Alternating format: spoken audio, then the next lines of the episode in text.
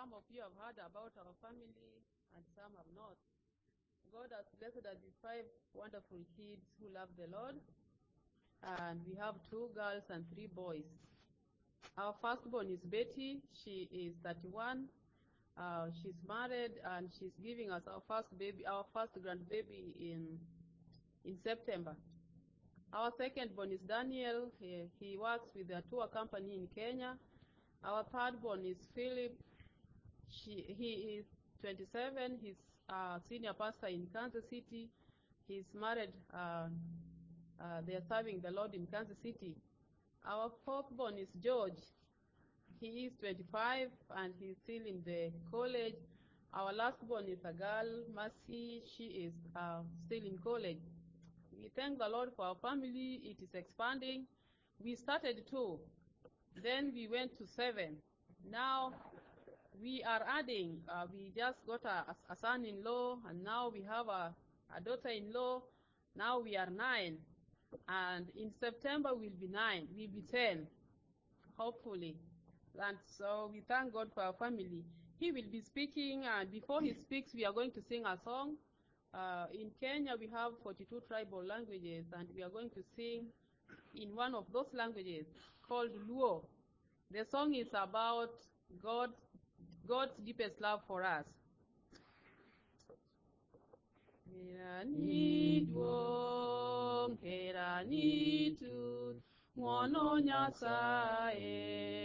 Mosetiko noherago. Heranidwong, heranitud, ngwono Nyasaye, mosetiko noherago. Nenabiro iri, nabiro nono niresa ruodha. Nikech ruodha niwara Yesu niting'a malo. Nenabiro iri, nabiro nono niresa ruodha. Nikech ruodha niwara Yesu niting'a malo. Gi kuyo, tuoche duto, mirima sunga, nego dhao yande tuoya. Gi kuyo, tuoche duto, mirima sunga, nego dhao yande tuoya. Nenabiro iri, nabiro nono niresa ruodha. Nikech ruodha niwara Yesu niting'a malo. Nenabiro iri, nabiro nono niresa ruodha. Nikech ruodha niwara Yesu niting'a malo. Ruotha homi, ruotha kwai, Yesu biwara. Rito nega kikiweya. Ruotha homi, ruotha kwai, Yesu biwara. Rito nega kikiweya. Nenabiro iri, nabiro nono niresa ruodha. Nikech ruodha niwara Yesu niting'a malo. Nenabiro iri, nabiro nono niwara Yesu niting'a malo. May God bless you.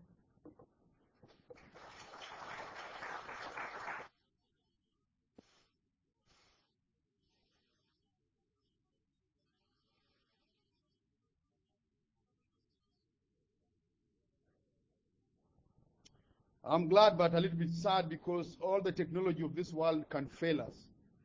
Only God cannot fail us. My DVD can't play.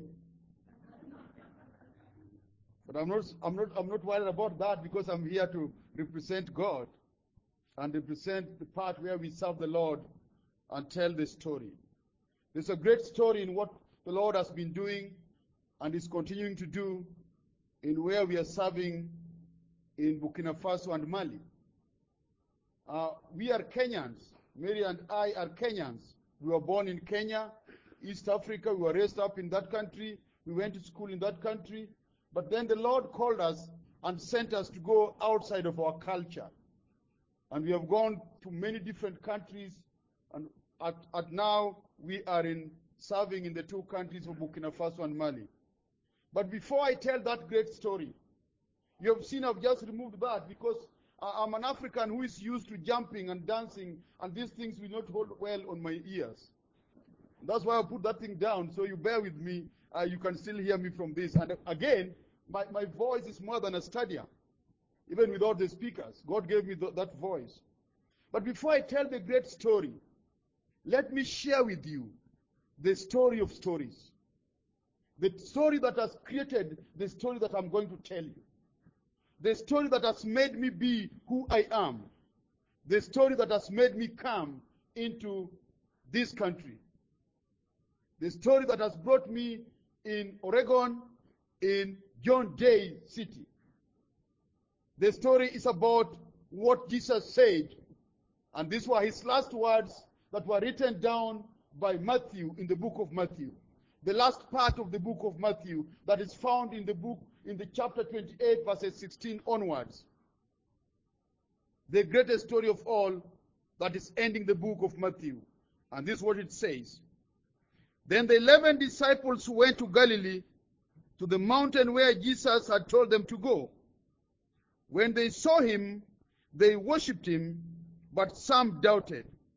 Then Jesus came to them and said, All authority in heaven and on earth has been given to me. Therefore, go and make disciples of all nations, baptizing them in the name of the Father and of the Son and of the Holy Spirit, and teaching them to obey everything I have commanded you. And surely I am with you always to the very end of the age.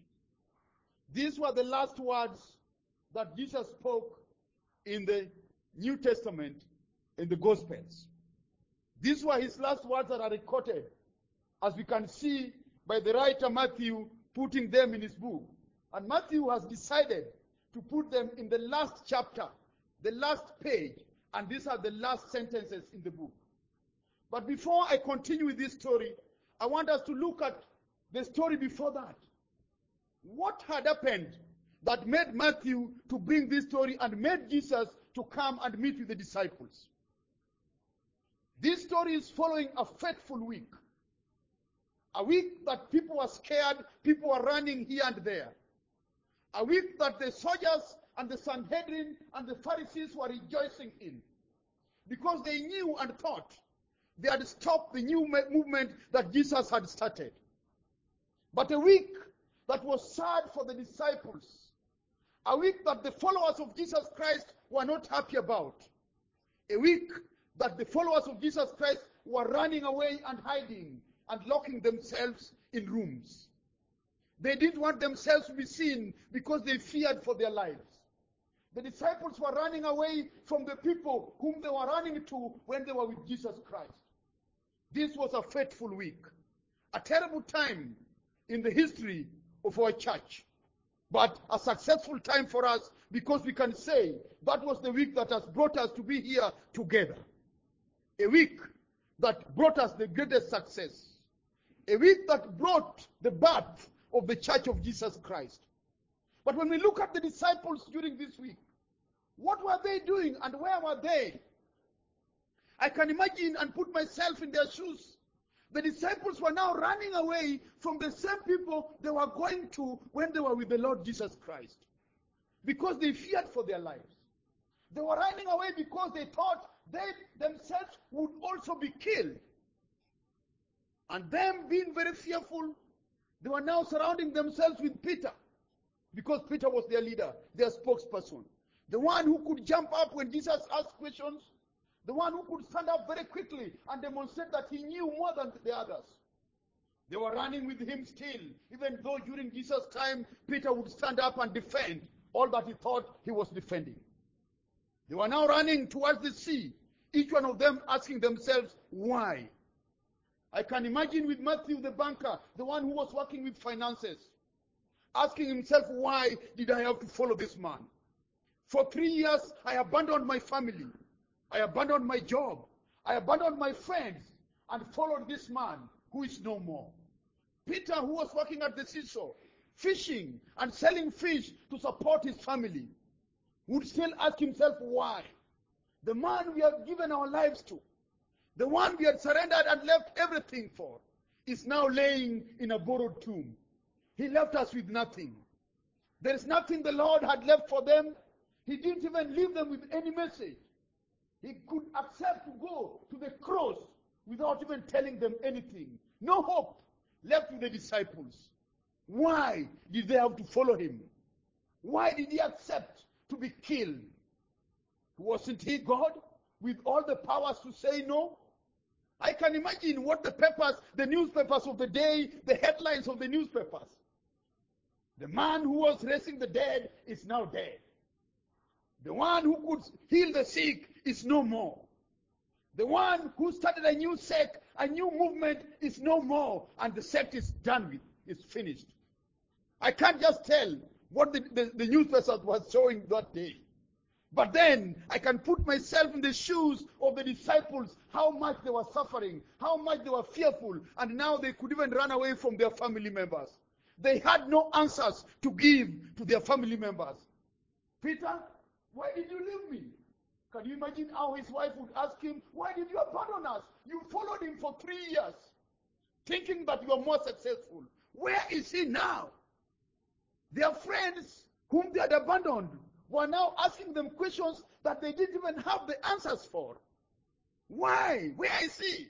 Where is your man? The disciples were now miserable, running, going to hide with Peter. They are running back to the sea. They had no hope. No hope for the disciples because their Lord was no more, just laying in a borrowed tomb. If he had everything, if he had all the powers, if he was really God, why did he have to leave them like that? But then at the point of need, when their hope was shattered, they had nothing else to do. Now just following Peter for no to give them guidance. Then the Lord appears and the Lord tells them, Listen, I am here again. I know what you're going through. You go to the mountain of Galilee and wait for me there. I'm coming again to speak with you. Go there and wait for me. And I'm going to give you instructions. And that is where we find this writing coming in. That is where we find this great commission Jesus giving to his disciples. Go and wait for me. I'm coming there to meet with you. I know what you are going through. I know the problem in which you are. I know how much you have given your lives to me. I know how you surrendered your families, you left your friends, you left your businesses and your jobs. I know you followed me. I want you to go once again to meet with me. But we see in the in the in the book here, some when they go there, some doubted. Would we say that they did a bad thing to doubt? I would try to put myself in the shoes of those who doubted. Because can you imagine the disciples? They touched God, they talked with God, they ate with God, they slept with God, they were always with Jesus Christ, their God. They were in a better position than us today because they, he would shake their hands. They knew who God, and they would do anything with him. They experienced the practical part, seeing God doing everything. But still, still, when Jesus left them and went to the cross, they lost all hope and thought their world was finished. They had nowhere even to put their heads. And I can imagine how they were now shamed. They had a lot of shame in their community and in their village and with their families and with friends. The disciples had no hope. But now, when the Lord tells them, You go to the mountain of Galilee and wait for me there, I know how much some of them are still afraid because they could still ask themselves, I had walked with him for three years. I had been in his class for three years. I have been with him and he abandoned me like that. What is he telling me again? Even if I go there to the mountain, what will he leave with me? He will still leave me the same way he left me and went to the cross. He would still give up and leave himself in the hands of this enemy.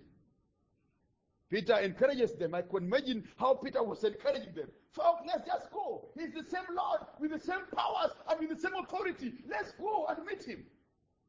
Peter encouraging the disciples and telling them, let's just go and meet him again. Let's meet him once more. And then they all walk to the mountain. Some say, I can't believe it. I can't believe he's the one. They think about their past. They think about where what they have left behind. They think about their families that they had abandoned. They think of their friends that they had left behind. They think of their jobs that they had left to follow this man. They doubt him. But Jesus tells them, I know what you're going through. I know the situation in which you are. And I know what it is. But Jesus goes on and tells them, listen to me. All authority in heaven and on earth has been given to me. They still doubt that. What has that got to do with them? Because even if he has the authorities, he still had them, but left us and went to the went to the cross. They had all the rights to complain and doubt and not to trust anymore. Jesus knew what was lacking in them. Jesus knew what they missed inside them. Jesus knew what they needed to continue with the new ministry. Jesus had come to start a movement, not just a society. He came to start a movement. He didn't just come to start a place like, like, like a party where people would come and, and, and, and, and rejoice for a short time. He started a, he came to start a movement that would shake the world. A movement that would touch all corners of the earth. A, a, movement that never neglected any society. A movement that never said, we don't like so and so. A movement that had no boundary. This is what Jesus came to start. And then he tells his disciples, listen, I'm going to give you all it takes. I am going to give you all it takes to touch all corners of the world. You will never be able to go to all nations unless you have all it takes. Folks, that is where our point should be. That is where we should be based. That if really we are going to accept what Jesus promised the disciples, then I believe the church today should be able to continue writing the book of Acts. Because that's where it started and the world would not understand. The people of that community at that time would not be able to explain and understand the real meaning of that movement. It was a movement that was started in a way that man could not explain. And that day when Jesus told them to go, he told them, I know what you lack, I know what you miss, but I'm going to give you exactly that.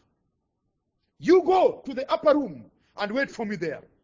Because I'm sending you to all corners of the earth. I'm sending you to go to all nations, but I know the equipment that I want to give you that you need to go to those areas. Jesus knew what the church that he had just started needed to go and attack the enemy on the front line. It wasn't going to be a, an easy business. It was a business that was going to attack Satan, who was against what Jesus came to do. He struggled with Jesus. He tried him for 40 days.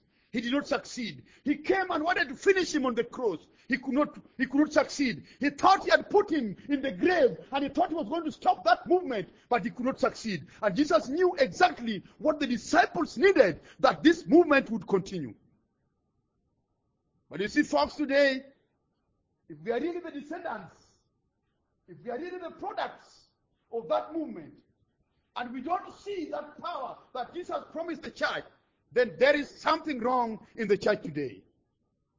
It seems to me and to many people that we are destined to fail.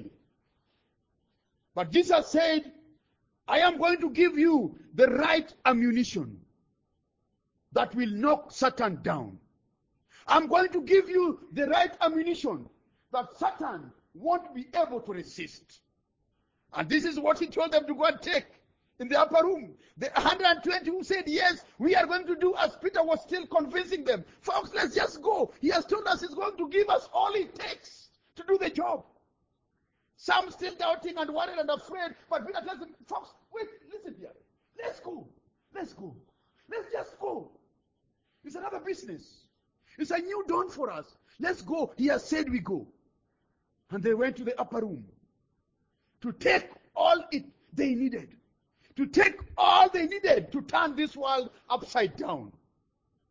They needed that. And Jesus knew what they needed. They could not attack the world without this ammunition. They could not face the world again unless they had what Jesus wanted to give them. And this is what the church needs today. Unless the church says, yes, we are going to take this, we are not going to change this world. And they went to the upper room. They all went there. And they waited patiently. And when that power came, you can read that in the book of Acts. I'm not going to read that. But when that power came, what did we see? The song that we are singing with Mary, they could hear, that we could hear them in our own language. The Americans would hear them in English, the Luos would hear them in Luo, the Armenians would hear them in their language, the people from different tribes would hear them speaking in their own language. A power that God Himself can give to the church to reach the whole world. The first miracle in the church. God speaking to people in their different languages. People heard the message. And that was the start of the greatest movement that Jesus created himself when the church started. Folks, but when we look at ourselves today, the church is the same church that Peter stood up. And when Peter stood up, we see the first sermon. In the first sermon, when people were coming to gather in Jerusalem and they had come there for their parties, in the first sermon itself, maybe 20 minutes or 30 minutes, we are not told in the Bible how, how long it took. 3,000 came to join them, surrendered their lives and said, Yes, we believe in this message. Wasn't that a great movement started in just a minute? Isn't that the real movement that God wants to see in the church today? Isn't that what God wants to see us do when we continue it? When we say we are members of that, that movement? God is interested in this movement to continue. And there's no time God wants us to stop and start saying we, are, we want to be comfortable where we are. Yes, we have been sent and we are there to fight a life and death battle with a sin that wants to remind us of the past and wants to keep us nagging and wants to keep us arguing and we, we forget what the essential is and we keep arguing and keeping ourselves in the non-essential. God's call for the church folks is for us to reach the lost world and bring them back to Jesus Christ. It's not all about what we are doing in the church today. It's not all about what the church is involved in today. I want to take us back to the to the eh, AD 10, 12, 13, 14, when all this mess started. You look at that, you see it in the book I'm writing about evangelism, when the mess started and confusion started in the church. They started arguments about the theology and the misunderstanding and the who knows what in the Word of God. That is when Satan started confusing the church, and the church has been kept up to now. Today we are kept at a corner while Satan is taking as many as he can with him to hell. He's not ready to go alone in hell. He wants to take so many. And that's why today you look at the church today, you know we are involved in many other things that are not beneficial to God. And this I call them the non-essentials. And we are kept arguing and reasoning, and we think we know all, and we think we know more. And the church has left the lane where they should be running, and the church is arguing on things that are not mattering to God. Oh, Friday, are you serious? Yes, I'm serious. I just said this in the Sunday school class today. You go to our beautiful churches, the churches where we have spent millions of dollars. I saw one in London. A beautiful church with all the facilities, everything that is needed. A church has become a museum. And we still call ourselves Christian. Why then should we wait, waste all that money to build and put up things that are not benefiting God and then they become museums? The church is today engaged in things that are not beneficial to God. God is only interested in the lost souls, not in the beauty of the church. God wants people from Africa. God wants people from Australia, from Central and South America, from Europe. God wants people from Iran and Iraq. God wants every soul back to heaven. Not on what we can do in our buildings and talk about the comfort. Man is confined by Satan, and Satan has kept man in the church, and we keep doing things that are not going to help God, and that's where we are focused on. Time has come, folks, that we must start thinking about the most essential in the ministry where we are called to. I want to be careful about time because uh, it's only 10 minutes to midday. And the pastor said here that midday they should be going away with the youths. But I want to let you know this is so different to me because in Africa, when a pastor stands in the pulpit, people will be seated until the pastor finishes. But here you look at the watch and you talk about time. I'm sorry about this. But I'll take just, very few minutes, even though I will go back with some stories. God wants us to base ourselves and concentrate in the essentials that will bring one more person to the kingdom of God. Why do I talk about this one? I remember the, the days when Mary and I made a decision to leave our country to move out of our culture. I had served God for five years as a pastor in my country. I thought that was beneficial and that was so good. I served God for six years as, as a district superintendent in the Church of the Nazarene in my country. I thought that was so successful. I served God as a mission coordinator in my country, and I thought that was so successful. But God kept telling me, Friday, I want you to get one more person for me. One more person. Don't dwell on the many you have done. Don't dwell on what you did yesterday. Don't dwell on the people you have reached. Dwell on now and tomorrow. Because the people outside are more than the people you think you have. I'm talking about this like what I said in the Sunday school class. Even today, you come to our church and you go to our records in Kansas City. We are talking about one point something million. What is that before God? How many people are there on earth? If God has called the Church of the Nazarene to bring the whole world back to God, then what are we doing for the many years we have been there? Singing holiness, shouting it, but we are not living it. Time has come with the changes in this world that the world is looking for a people they can look at and say, what I see in their life is what will attract me, not what they tell me. People want to see today. Don't we change the tactic today and come to the point where we can say we want the people, the world, to see us instead of hearing from us? The world with its tactics, with the new technology, with the things that are changing, the world is looking for a people that can have a spark that can attract them so that they come and find out what has happened in the church of the Nazarene. Let's go and see inside that church. Look at the people who are coming from that church. The world is looking for a people with a testimony that they can see, a testimony they can touch, a testimony they can believe in because they have not been told, because people are talking things they don't believe. The things that come out of people's mouths are not the real things inside them. And the world is very clever, they have known that. That is why we as a church, we are failing. People say, oh, Friday, no, you are not right. I, I, I believe we are failing. If I'm wrong, look beside you. Look at the pews you have here. Where are the people who sit on them? You spend millions of money to buy them. Go to Washington, D.C., go to many other churches. They have spent millions of money to build big buildings, but nobody is coming to sit on those pews. The world wants to see today. They don't want, they don't want just hear from us. And it is our responsibility, it's our time to accept the, resp- the reality and say, God, we are sorry. We want you to help us to find the reality. And you know what? The reality is just a near way. Just a near way. We have at our disposal all it takes to bring back the world to Jesus. We have the Holy Spirit, that power that God promised the disciples, that He sent the disciples who are saved we have at our disposal today. And that's when we shall be an effective church for Jesus Christ. So, in short and very fast, we, we decided in the year 2002 to leave our country to go outside our country. We went to Kansas City for training, and then in, in, in, in, in October 2002, we went into Ethiopia.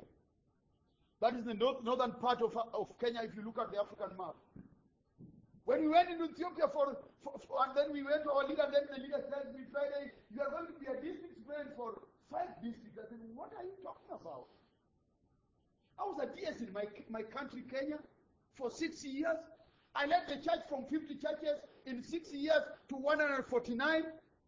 Oh, God, help me not to talk about the past. Those are not going to help me. God, I want to concentrate on, now and tomorrow. And I told my leader, listen, from every district, I'm going to take one person and I'm going to have the first five people come for training. I want move as quickly as I can to leave this job to them. So in two weeks, I tell Mary, open your sitting room, your living room. It's going to be a classroom to train these people. Oh, Friday, are we going to have a classroom school in my house? Oh, yes, Mary. Yes, sure, we're going to have a classroom now. In the year 2002, in the month of November, I started a classroom in Mary's living room. I brought five people. We are bringing them for two weeks in our house, giving them two courses, and then they go back for three months to reteach the courses and plant churches and read and read, and then come back for another two courses, and then they go back again, reteach the courses for three months, they come back in 28 months. I'm sorry you would have seen that in the DVD, but I'm sorry. It is your technology, not my technology. Me, I only bought the DVD.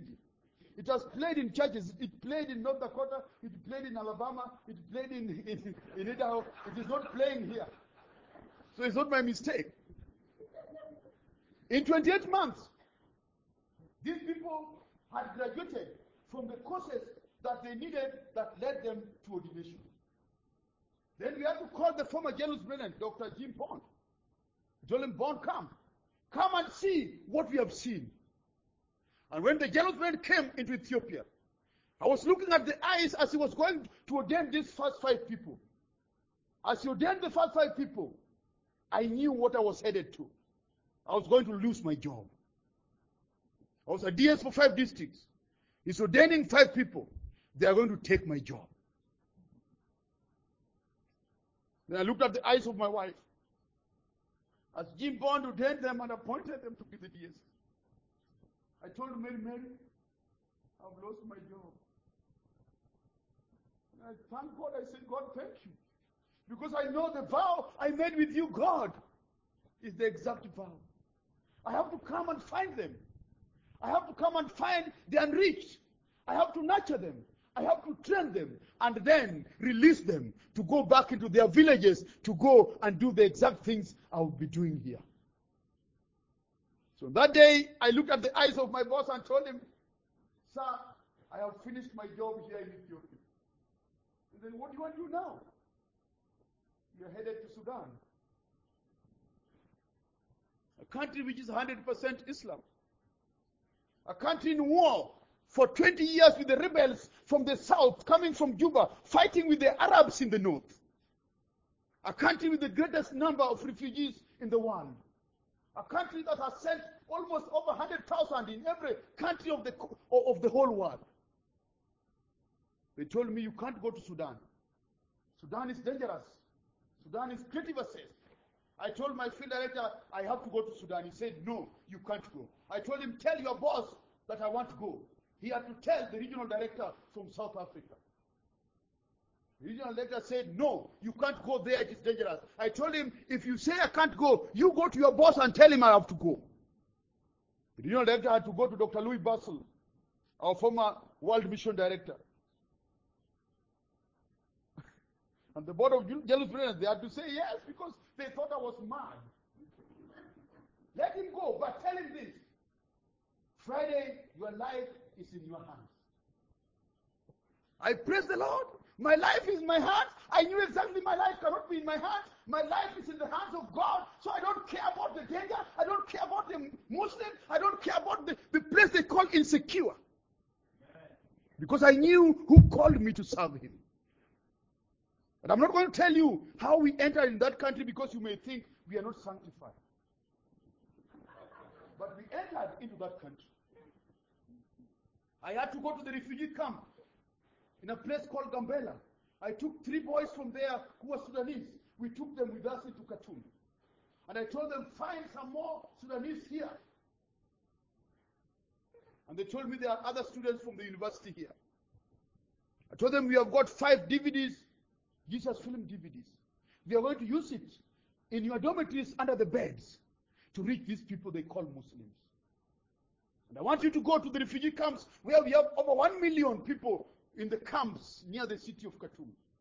And I want you to reach the people who are working as slaves in the houses of these Arabs. I want you to go to them. And the DVDs were corrupted. And when you open the DVD, the first thing that would come on the screen is corn growing techniques. We have stopped Satan. They won't see what we had in the DVD. They had to have secret codes to go into the Jesus film. But the boys started the work aggressively, going down under their beds, showing the film to their fellow colleagues. In one year, as I had already talked with Mary and told Mary, open your house again as a classroom. Mary said, Friday, now I'm used to your words. Use the house as you want. Our first 15 folks that we got in Sudan were going to the university. They were going to the refugee camps. They were meeting with the people who were working as slaves, and they were preaching to them the message of Jesus Christ. But you know what they gave me in that country? When they gave me permission to work in that country, they gave me what you call here CIA. We call them CID. Am I working to have a bodyguard, a CID to be a bodyguard for me? That's what I call the man. But they thought they were scaring me, they were intimidating me, they were stopping me, they thought they were going to stop the course of the message of Jesus Christ. But actually, this man was following me. I didn't know him, I didn't even see him, but he knew exactly where I went every day, every minute of my life. In two weeks, I had to go and report to the government, and they would tell me everything I did in two weeks. But, folks, let me tell you one thing. When you take God as God, when we move in God's power, when we go in the power of the Holy Spirit, God Himself is going to do that job. The country they had called creative access, the country they said insecure, the country they called Islamic, that is the country that God harvested in one year. 400 churches in one year. And eight underground churches where their boys, whom they claim to be Muslims, were meeting in eight different churches underground. God did it. When I saw this, I started the new trick. I said, God, this is going to work. But before that, you know what happened? The peace was signed between the, the rebel government, the rebel people, and the government. They came to sign peace. And my people started telling me, now we are going to run down to our country in the south. We are leaving this place. We are no longer going to be in the refugee camp. We have to go down to our country.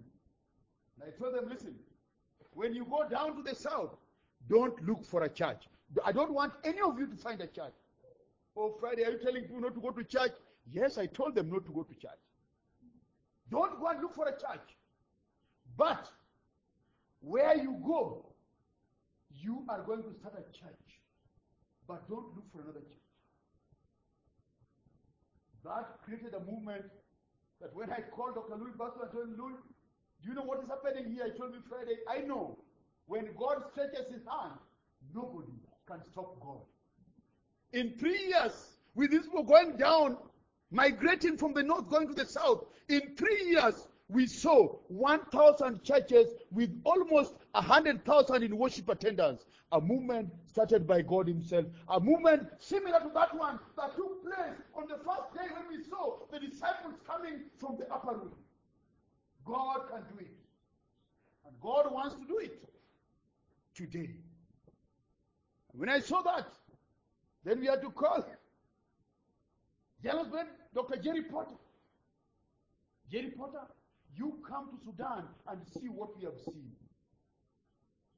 Come and see. Jerry said, No, Friday, that place is dangerous. I told him, But I'm here. Then he said, Okay, I'm going to come. Jerry Porter flew all the way to Nairobi, Kenya. And in Nairobi, we chartered a plane with a MAF, a plane to fly in between the trees to go and land in the jungle of southern Sudan. We went and landed in the jungle of Sudan, and in that field, football field where we landed, when Jerry Porter came out of the, this small plane, he looked around and saw the people and told, asked me, Friday, what do we do? I told him, do what God wants you to do. You know what he did? He said this country is going to be four districts today. Four church districts today. And then he appointed the DSS. And then he appointed the first mission coordinator. And I lost my job again. when I lost my job, I was crying. I had the, the tears of joy in me. Seeing the people who would go back to their own communities, the people I raised, the people I trained, the people I'm now releasing to do the job in their own community.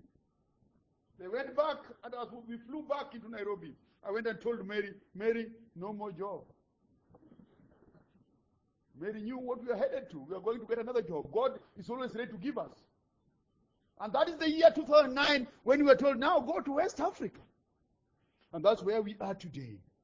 And in 2009, in October, as we entered into the country of Burkina Faso, the church was started there by people who are moving from Cote d'Ivoire and coming and starting the work there because of their relatives. But there was no proper leadership and guidance. I'm just going to finish in a short time, folks. Don't worry.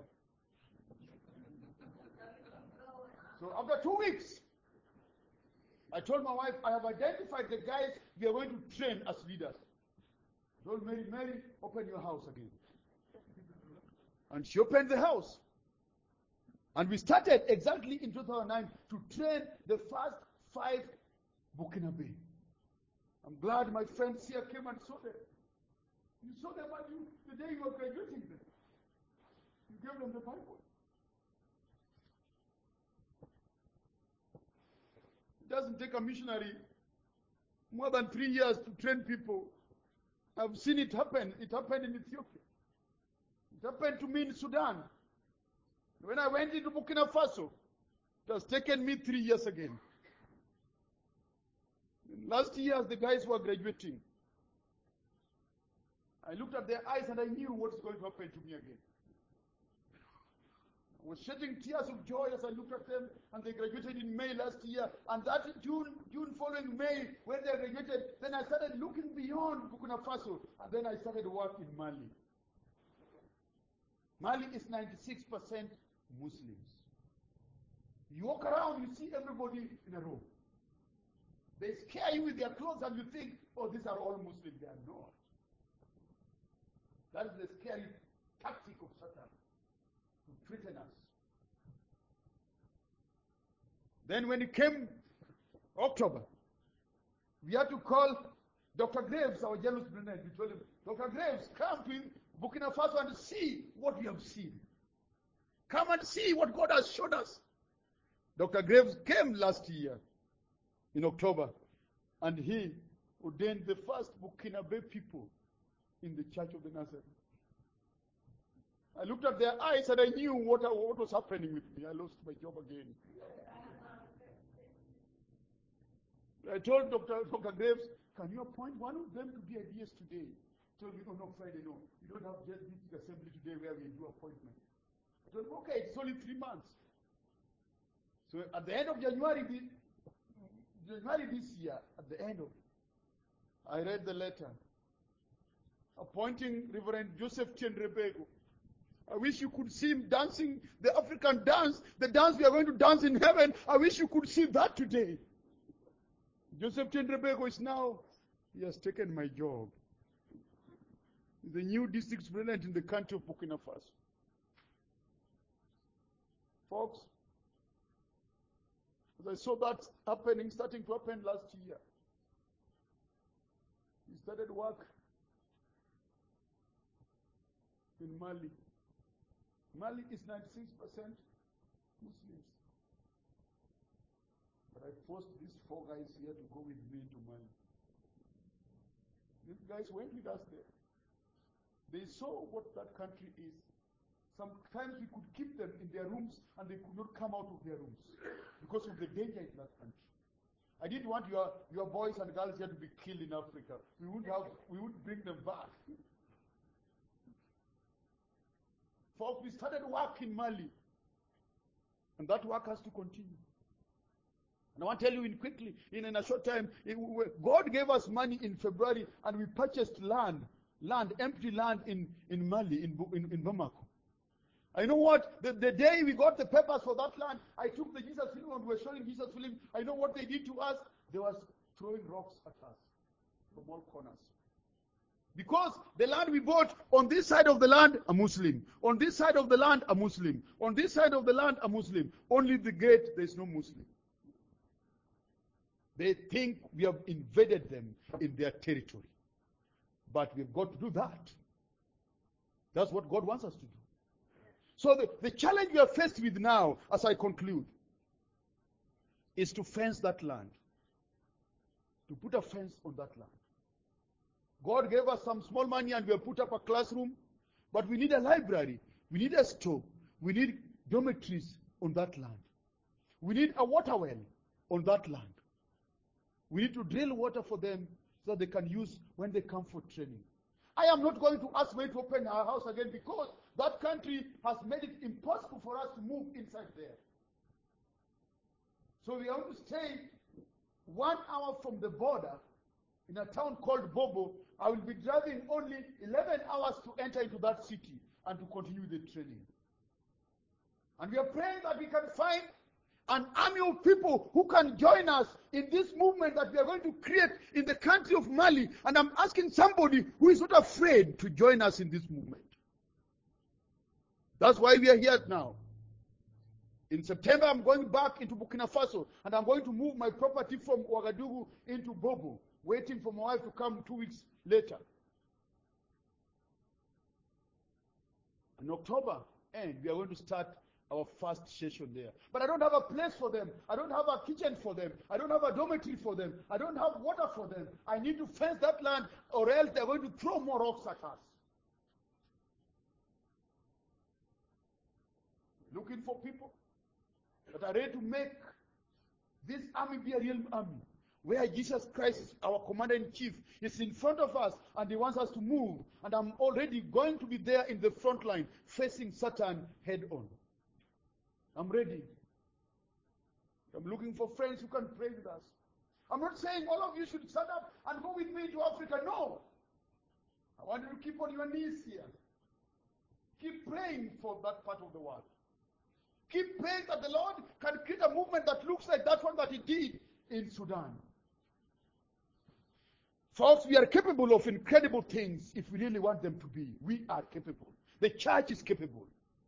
All we need is to stay positive and accept the reality and believe that we have all it takes to do it. Let's take pride in who we are and whom we are standing for. We are standing for our Lord and Savior Jesus Christ. It's the God who wants us to go with Him. And I want to tell you that when we made a vow with Mary, we made a vow that when we go to heaven, I am going to walk with one million people with me into heaven. Friday, are you serious? Are you crazy? One million? Yes, I mean one and six zeros. I want to walk with them in front of Jesus Christ. But Friday, how are you going to get them? Yes, I'm going to get them. My number is almost reaching there.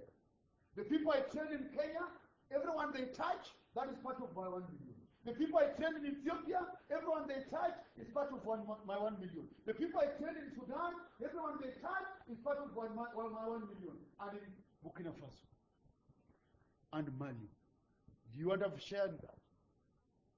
Do you want to have a share in having a people with you into heaven? Folks, I don't want your party in heaven to be spoiled. I want to remind you because I know when you go to heaven, you will see this tall African man standing in front of you, speaking with you. You will see me in your DVD in heaven. You will. And you will not have any excuse. I'm just reminding you now. We are capable of doing it. And let's join hands together. Let's forget about all that is taking place around. Because the things, the fear, the war, the malaria, and the sicknesses that we fear, those ones will never end. If you're waiting for the war in Iraq to end, it will not end. If you're waiting for recession to end, it will not end in your lifetime. Let's do what we can to bring one more soul for Jesus Christ. That's all we are called to do. And I want to be there in the front line. And the person I touch there, let you have a share in the person I touch in Mali. Like I have share in the people that I have trained in those other different countries. Lastly, the future of John Day is in your hands. I want you to know that. The future of your neighbor is in your hands. Because one day when you go to heaven, you start dancing in heaven in front of Jesus Christ because you kept your faith, you kept your salvation and sanctification, and you start dancing in front of Jesus Christ. When you look at the other corner of heaven, then you see John, who was your neighbor. You refuse to go to him, and you said, I don't like him. I don't like that guy. I hate him. He's going to slam the door at me. Who is going to tell him if you don't tell him? The future of your neighbor is in your hands. The future of this city is in your hands. The future of this state is in your hands. The future of America is in your hands. What do you do about it? The future of Africa, the future of the country where I am, is in your hands. You've got to do something about it. The Christians must aggressively act now and not tomorrow so that we can bring a revolution for Jesus Christ on this earth. Not a revolution of the AK 47, but a revolution of bringing all the world back to Jesus Christ. We can't just stand still. We have got to respect the past, honor the present, but more than anything else, we've got to look into the future. That when we go there, we have got people going with us to celebrate with us in front of God. Folks, don't come to heaven alone. Touch one life and bring them with you. And if I don't see you soon, let's meet there. I come with a million, come with one. God bless you. Thank you.